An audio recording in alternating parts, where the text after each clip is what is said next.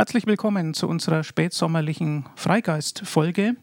Heute zu Gast Hans-Jörg Albrecht, unser verdientes Cortices Teammitglied. Hans-Jörg, du warst schon mal im Freigeist. Ähm, wir haben nachgeschaut, Folge 10 war das ähm, zum 1. Januar 2019. Du bist ähm, ja, Sozialarbeiter, Sozialpädagoge und systemischer Familientherapeut. Und du hast früher für die Diakonie gearbeitet. Darüber haben wir in dieser früheren Folge geredet. Das tust du jetzt nicht mehr. Vermisst du denn dieses Diakonie-Umfeld? Erstmal vielen Dank für die zweite Einladung. Ich freue mich, dass da so großes Interesse besteht, über diesen Teil vom Humanismus ein bisschen was zu erzählen. Ähm, ob ich die Diakonie vermisse? Was ich vermisse, ist meine Kollegen und viele äh, schöne Teamerlebnisse und auch dieses Arbeitsfeld, die Jugendhilfe. Ähm, aber es ist nicht so, dass ich das nicht weitermache, sondern in meiner freien Praxis als Familientherapeut Arbeit komme ich mit äh, ähnlichen Themen in Berührung. Was ich sicher nicht vermisse, das ist äh, das kirchliche Arbeitsrecht an sich, ja. Äh, für die Kirche zu arbeiten, weil das waren ja auch die Punkte, die mich da geärgert haben und gegen die ich vorgegangen bin. Haben sich denn äh, die arbeitsrechtlichen Verhältnisse dort äh, bei Caritas und Diakonie seither geändert, weiterentwickelt, liberalisiert? Ja, also äh, wenn man es rein formal sieht, nicht, ja, weil äh, natürlich die Kirche immer noch in der Lage ist, ihr eigenes Arbeitsrecht zu gestalten. Der dritte Weg ist möglich äh, durch die Ausnahmen im Betriebsverfassungsgesetz und äh, im allgemeinen Gleichstellungsgesetz. und trotzdem gab es scheinbar in letzter Zeit Bewegungen, dass die Loyalitätsrichtlinien innerhalb der Diakonie wesentlich äh, humaner oder wesentlich arbeitnehmerfreundlich gestaltet werden, also dass dieses äh, Einmischen ins Privatleben der Mitarbeitenden äh, wirklich zurückgedrängt wird.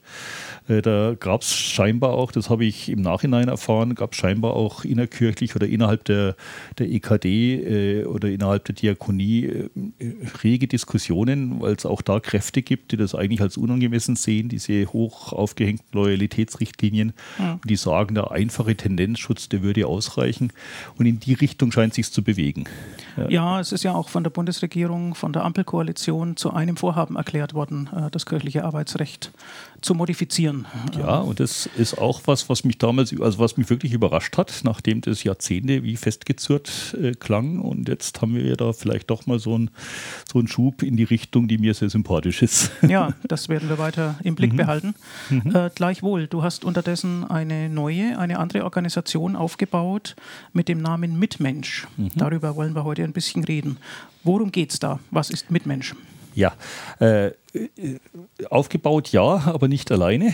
Wir mhm. waren am Anfang vier Leute, alle aus dem Spektrum Bund für Geistesfreiheit, Cortices, ja, äh, und hatten eigentlich nur die Idee zu sagen, wir könnten doch ein kleines Projekt machen, um Krisenhilfe zu leisten. Das war gerade zu die Zeit vom ersten Lockdown. Äh, wir hatten so ein bisschen äh, die, die Botschaften bekommen, dass es viele Kinder und Jugendliche gibt, die einfach durch den Lockdown und durch die Erlebnisse in der Familie ähm, in Krisen geraten sind und wir wollten eine humanistische Krisenhilfe äh, im Sinn von sozialer Gruppenarbeit aufbauen. Haben ein kleines Projekt dazu gestartet und das war eigentlich so der Einstieg. Mhm. Dann hat sich schnell gezeigt, dass wir äh, gemerkt haben, ja, die Grundidee, also aus so einer humanistisch-säkularen äh, Position heraus soziale Arbeit zu machen, dass uns das natürlich gefällt. Ja, äh, der Kreis hat sich bald erweitert, auch durch Fachleute aus dem pädagogisch-psychologischen Bereich. Inzwischen sind wir acht, äh, acht Mitglieder, die äh, bei Mitmensch dabei sind, haben wirklich das als gemeinnützige GmbH gegründet, haben äh, uns auch wirklich Gedanken gemacht, was soll so unsere Grundlage sein, äh, haben, sind inzwischen auch anerkannt als gemeinnützige Organisation. Also die ganze, mhm. der ganze Aufbau sozusagen ist dafür vorbereitet, dass wir in soziale Arbeitsfelder einsteigen und da was machen. Also es ist quasi ein Modellprojekt humanistischer Sozialarbeit, kann man das so sagen? Ja, ja. Also es ist für uns ein Versuch, das, was uns überzeugt, was wir, äh, was wir weltanschaulich und natürlich auch aus unserer Profession heraus für richtig halten und äh, was wir umsetzen wollen, das in einen Maßstab umzusetzen, den wir dann halt auch, auch stemmen können zusammen. Ja, ja, Natürlich sind wir erstmal wenige, es ist ein zartes Pflänzchen im Moment. Alles muss klein beginnen, ja. Aber nun könnte man ja sowas wie Krisenhilfe auch einfach weltanschaulich neutral ähm, anbieten mit psychologischer Fachkompetenz. Mhm. Ähm, wo siehst du die weltanschauliche Prägung? Was ist da das spezifisch Humanistische? Ja, also was, was tatsächlich auch unser erster Arbeitstitel war und jetzt im Untertitel von Mitmensch äh, drinsteckt, das heißt Humanismus in systemischer Praxis. Mhm. Und die Grundidee äh, vom Humanismus zu sagen, es geht ja um Selbstverwirklichung, um das persönliche Streben nach Glück, um Autonomie letztendlich auch. Diese Idee zu sagen, dass Gemeinschaft für uns alle dazugehört und wir aufeinander bezogen sein wollen, ohne dass wir äh, das steuern lassen müssen durch Autoritäten oder Traditionen und dergleichen. Äh, das ist so eine dieser, dieser Ideen. Mhm. Ähm, aus meiner Sicht passt eben genau das systemische Denken da ideal dazu, äh, das sich damit beschäftigt, wie sind eigentlich so die Relationen zwischen den einzelnen Menschen in, in einer Gemeinschaft, wie entwickeln sich, äh, wie entwickeln sich Muster, wie kommt man sozusagen in, also wie entsteht ein System aus dem Verhalten von Einzelnen, mhm. ja, das dann mhm. gewisse Regelmäßigkeiten aufweist und so. Und was wir halt da fördern wollen, ist im Sinn von Humanismus und einer offenen Gesellschaft genau diese Ziele, die auch weltanschaulich äh, wichtig sind. Okay. In welchem Stadium ist das Projekt jetzt? Ihr beginnt jetzt quasi, ähm, ja, Patienten sagt man nicht, Klienten? Äh, Klienten, äh, Kunden, ja. Mir bekommen? gefällt das Wort Kunden ganz gut, weil wir auch davon ausgehen, dass die Leute, die zu uns kommen, kundig sind für sich selbst und für, für das, mhm. was sie brauchen. Also, dass wir äh, sozusagen nicht unbedingt diagnostizieren müssen, was jemand braucht, sondern äh, eher Wege und Möglichkeiten eröffnen wollen, dass sich Leute ja, ihren Zielen gemäß gut entwickeln können. Mhm. Man findet Informationen zu diesem Projekt im Netz. Mitmensch.de. Eine wunderschöne Webadresse, die wir uns geleistet haben. Verstehe. Ähm, ja. Wenn andere Humanisten bundesweit Ähnliches starten wollten, würdet ihr als Gesprächspartner zur Verfügung stehen? Ja, also wir es, also vielleicht lieber in ein, zwei Jahren, ich weiß es nicht. Wir wollen natürlich jetzt erstmal die Erfahrungen sammeln, wie wir ins Laufen kommen. Ja, ja. ja.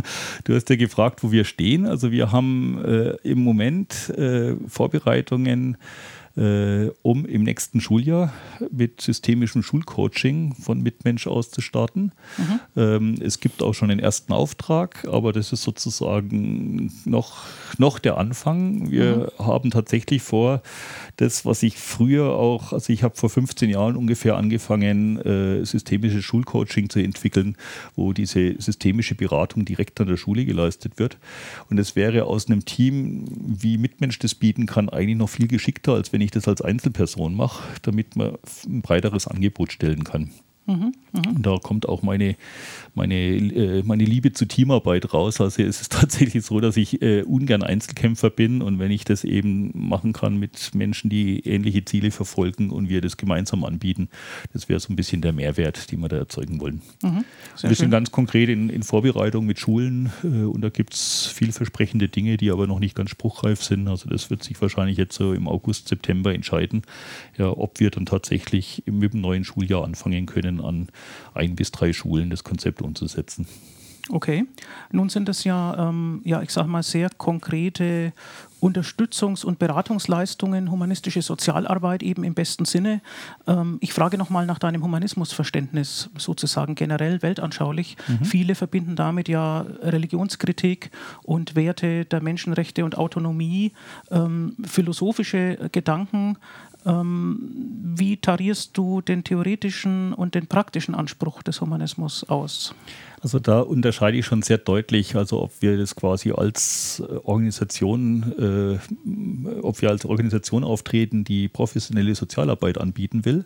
Äh, da geht es natürlich schwerpunktmäßig um den praktischen Humanismus. Äh, und ich vermute fast, dass sich dann unser letztendliches Angebot gar nicht allzu sehr unterscheiden wird von äh, dem, was äh, die Kirchen mit ihren Diensten machen, also Diakonie und Caritas. Mhm. allerdings natürlich, wenn es gibt so ein paar knifflige Fragen, wo ich glaube, glaube ich schon zeigen kann, zu sagen, nee, da sind wir anders, da denken wir anders. Hm. Ja, aber der Schwerpunkt liegt da sehr deutlich auf dem Praktischen, ja, weil das, was Menschen bewegt, Kinder, Jugendliche, Eltern, äh, Paare, äh, egal in was für einer Konstellation, ähm, das ist eigentlich immer das Menschliche, das Humane, das sozusagen, wo es darum geht, okay, was können wir da anbieten, ist mehr geprägt von der Fachlichkeit als von der Weltanschauung.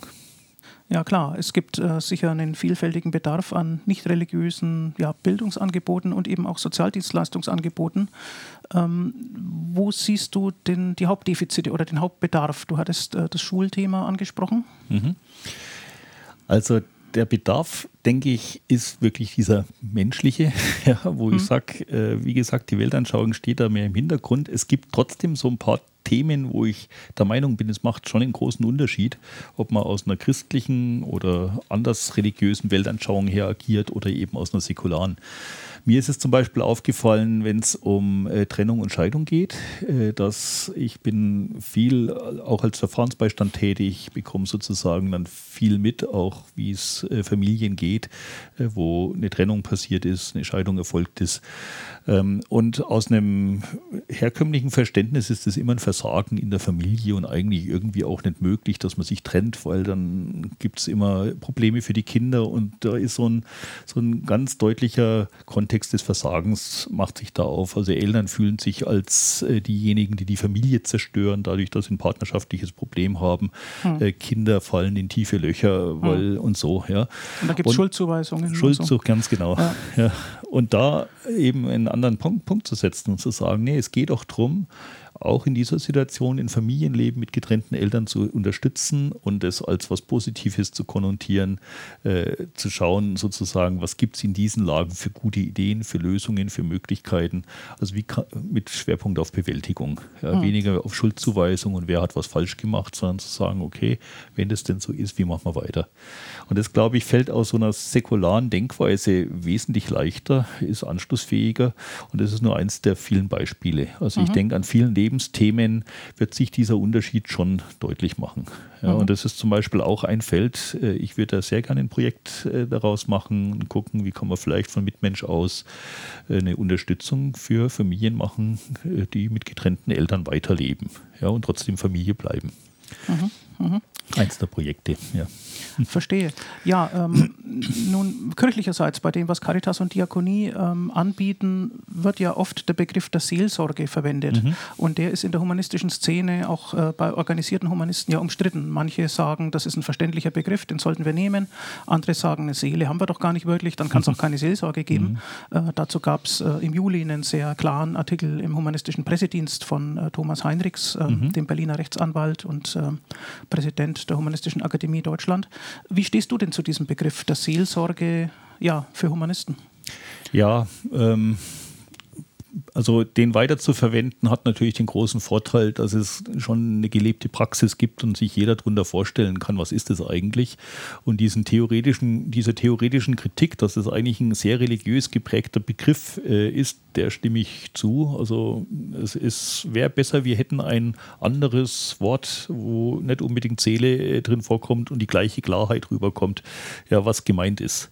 Dass es darum geht, wenn Menschen in Krisen sind, dass es darum geht, äh, Beistand zu leisten und in gewisser Weise einfach auch da zu sein, auch die emotionalen Teile äh, aufzufangen, präsent zu sein und dabei auch eine fachlich gute Beratung zu bieten. Das, diese Kombination ist halt mit Seelsorge, das ist der traditionelle Begriff. Hm. Ja, vielleicht hast du ja einen Vorschlag, wie man das nennen kann. Naja, manche nennen es einfach humanistische Beratung, was natürlich immer ein bisschen trocken klingt. Ja, ähm, ja humanistische Lebensberatung, oder ja. Beistand. Ja. Es, ja es, die Begriffssuche ist schwierig. Ja. Und also ich, ich suche gerne weiter mit. Ich bin mal gespannt, ob sich was rauskristallisiert, was allen Aspekten einigermaßen gerecht wird. Ja, ähm, jetzt von Mitmensch aus haben wir jetzt nicht vor, so direkt in die Richtung ein seelsorgerliches Angebot oder sowas zu machen. Äh, das ist vielleicht, also was wir sehr deutlich tun, äh, ist systemische Beratung anzubieten, was mhm. sozusagen für alle Lebensbereiche Bereiche natürlich äh, äh, gilt und, äh, und hilfreich sein kann.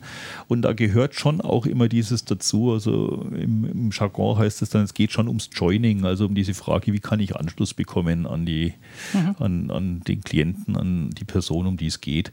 Und das hat genau auch diese, äh, diese weichen Seiten der Seelsorge. Ja, mhm. Finde ich mhm. für jede soziale Arbeit auch wichtig. Es geht auch darum, dass man sich gegenseitig sympathisch ist, dass, dass die Beziehung stimmt, dass man sozusagen so eine, so eine Grund, äh, Grundwohlgefühl hat, mhm. auf dem dann auch schwierige Themen besprochen werden können. Mhm.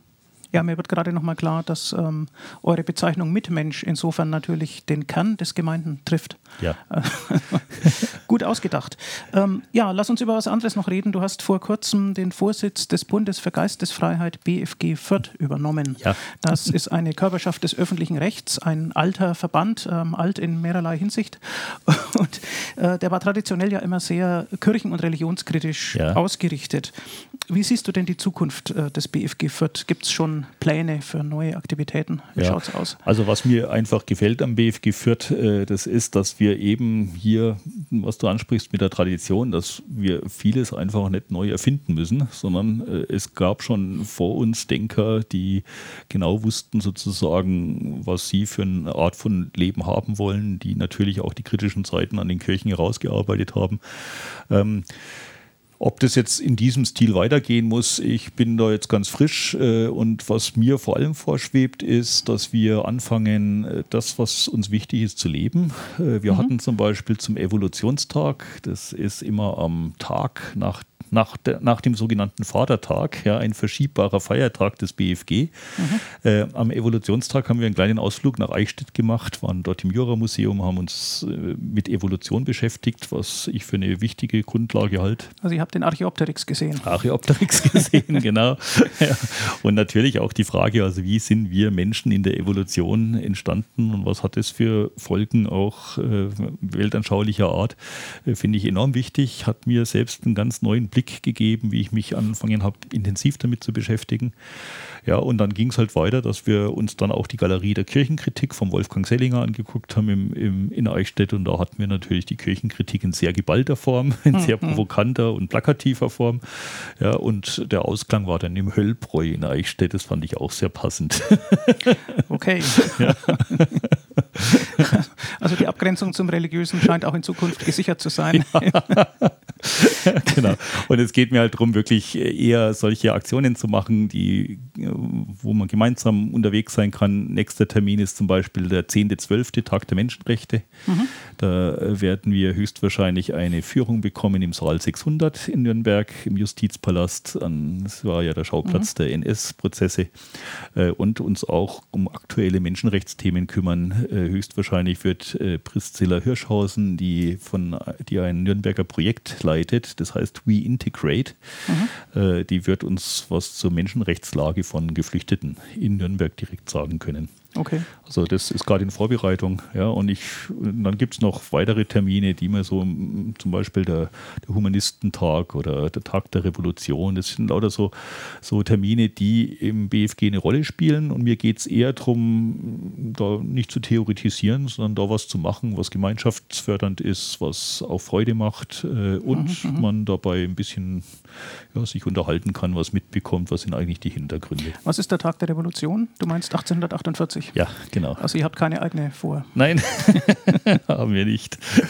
okay, ja, nur sind ja, das muss man zugeben, manche säkularen Funktionäre irgendwie zerstritten. Wie ist denn das Verhältnis zum Landesverband? Es gibt den Bund für Geistesfreiheit ja nur in Bayern. Ja. Und ähm, der ist auch Mitglied im Zentralrat der Konfessionsfreien. Mhm. Alles klar soweit? Ja, also ich, die Entwicklung gefällt mir persönlich gut. Äh, es gibt da jetzt als Vorsitzenden Michael Flattarsch, der den BFG dem BFG München angehört äh, mhm. und der ist auch gerade dabei, sich neu aufzustellen als äh, Bundesvorsitzender. Nee, wie sagt man da? Keine Ahnung. Als BFG Bayern. ja, er ist auch ja. Schatzmeister im Zentralrat der Konfessionsfreien. Ja, genau. Ja. Und mir gefällt diese Ausrichtung auch zu sagen, es geht schon auch darum, äh, eine politische Botschaft zu transportieren, aktiv zu werden. Ja, zum Beispiel diese Klage gegen Söders Kreuzerlass äh, ist ja. ja. auch mitgetragen vom BFG. Ja. Eine der politischen äh, Forderungen und so. Also ist mir persönlich sympathisch. Ich kann noch nicht sagen, wo es dann wirklich hinläuft, wenn wir sehen. Ja, mhm. Ich sehe seh mich da noch als Lernenden in dem, in dem Bereich. Das ist keine schlechte Einstellung. ähm, bist du denn mit den politischen Forderungen des Zentralrats der Konfessionsfreien einverstanden? Also diese äh, überhaupt, dass es den, den Zentralrat gibt, äh, finde ich auch eine gute Entwicklung. Wir hatten ja vorher eben diesen Corso, der sich eher verbandlich ausgerichtet hat und jetzt äh, mit Philipp Möller an der Spitze Lobbyarbeit zu leisten für solche säkularen Themen, äh, begrüße ich. Es geht jetzt mehr nach außen natürlich in die ja. Öffentlichkeit und vor allem auch in die konkrete Lobbyarbeit und in Kontakte mit Politikern hinein. Genau. Dafür sind manche Verbände eben nicht mehr dabei. Das ist der Preis dafür. Ja. Aber ja. der BFG ist ja dabei. Der ist dabei und ich persönlich, also diese zwölf äh, Chancen, wie es formuliert ist, äh, der säkularen Ampel, äh, die halte ich für wirklich gut formuliert. Mhm. Ich stimme denen allen zu. Ich habe sie mir mal in, in Ruhe durchgearbeitet und habe so ein bisschen überprüft, wo sind, also passt es zu meinen Positionen und ich würde sagen, ja. Okay. Ist für mich wahrscheinlich auch so ein Test, dass ich doch ziemlich säkular eingestellt bin. Ja, das allemal, aber, ja. aber hallo. Aber hallo, okay. Hast du denn eine Lieblingsforderung? Was muss sich denn dringend äh, aus deiner ja. Sicht ändern im Verhältnis von ja, Staat und Kirche, von Staat und Religion ja. und, und Weltanschauungsgemeinschaften? Über das Arbeitsrecht haben wir ja schon geredet. Gibt es noch andere Punkte? Ja, also das Arbeitsrecht hätte ich tatsächlich als erstes aufgegriffen. Mhm. Ich finde, das ist ein flächendeckender Skandal, der immer noch läuft. ja. Und es ist tatsächlich tatsächlich aus meiner Sicht so einleuchtend und äh, auch einfach, das zu verändern. Hm. Ja, deswegen würde ich tatsächlich an der Stelle ansetzen, eben auch, weil ich natürlich diese Erlebnisse selbst hatte und, äh, und weiß, was damit gemeint ist, wenn man über das Ja, wobei die Regierung es ja im Dialog mit den Kirchen ja. ändern will. Also die Betroffenen einzubeziehen ist ja oft ein gutes Rezept, aber ähm, in diesem Fall weiß man nicht so recht, was dabei rauskommt. Hm? Ja, also wenn man die, die, die, Geschichte des kirchlichen Lobbyismus betrachtet, äh, weiß man schon, was rauskommt. Dann geht es nämlich so weiter wie bisher. Deswegen finde ich es umso wichtiger, dass es da Stimmen gibt, die sagen, halt, Moment, ja, das sind ja eben nicht nur Leute betroffen, die den Kirchen nahestehen oder das Kirchliche gut finden, sondern einfache ja, Sozialarbeiter wie ich, die sagen, ich möchte mein meinen Job machen, in der Jugendhilfe oder woanders auch. Ja? Und, äh, und das muss doch möglich sein, ohne diese besondere Loyalitätsanforderungen, ohne denen zu unterliegen. Ja, es wurde ja, ja auch schon kritisch gesagt, das sei eine Art von Zwangskonfessionalisierung, weil ja. dann Leute in den Kirchen bleiben, gegen ihre eigentliche Überzeugung, ja. nur um ihren Job nicht zu verlieren oder zu gefährden. Ja. Also da habe ich ganz klare Haltung. Und ja. das ist übrigens auch was, was natürlich, äh, wenn ich jetzt so an Mitmensch denke, äh, da wird natürlich kein Tendenzschutz bestehen in diesem Sinn, wenn es darum geht, äh, Mitarbeitende einzustellen oder sowas, sondern äh, dann gilt natürlich ganz klar das, was für alle gilt, ja, dass man halt ein Arbeitgeber- und ein Arbeitnehmerverhältnis hat äh, mit geklärten Rechten. Und das funktioniert ja im sozialen Bereich auch. Ich sehe überhaupt nicht ein, warum die mhm. Kirchen da was anderes brauchen. Aber dass man sich an die Ziele der eigenen Organisation hält, das ist ja nachvollziehbar. Das finde ich, find ich sogar sehr wichtig. Ja. Also äh, auch tatsächlich, dass es eine Verpflichtung gibt, als mhm. Arbeitnehmer den Zielen äh, zuzuarbeiten.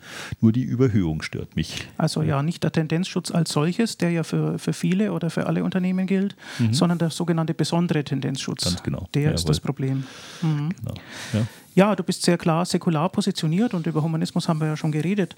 Ähm, wie siehst du denn die gesellschaftlichen Verhältnisse insgesamt? Werden da nicht weltanschauliche Bindungen, die ja gemeinschaftsstiftend eigentlich immer waren und die auch mit Riten daherkommen, mit formelhafter Sprechweise und so weiter, werden die nicht generell weniger wichtig? Und was heißt das dann? Also wenn die Kirchenbindung sinkt, sinkt dann nicht auch die Relevanz der Kirchenkritik?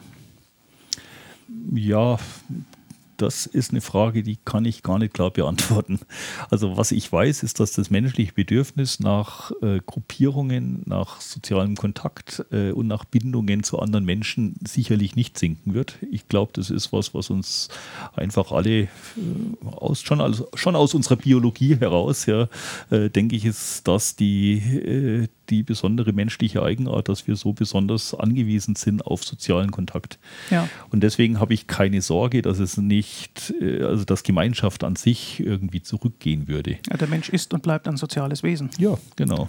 Ja, und da dann herzugehen und zu sagen, was finden wir vielleicht für neue Formen, die eben mit dem, was ja kritikwürdig ist, nicht mehr viel zu tun haben müssen, aber dennoch Gemeinschaft bieten.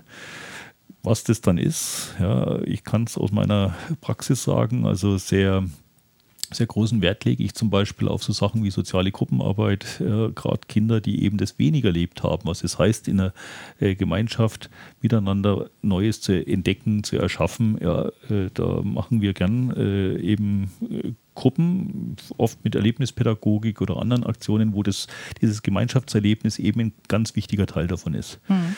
Und wie das auf der politischen Ebene ist, ist tatsächlich nicht so richtig meine, mhm.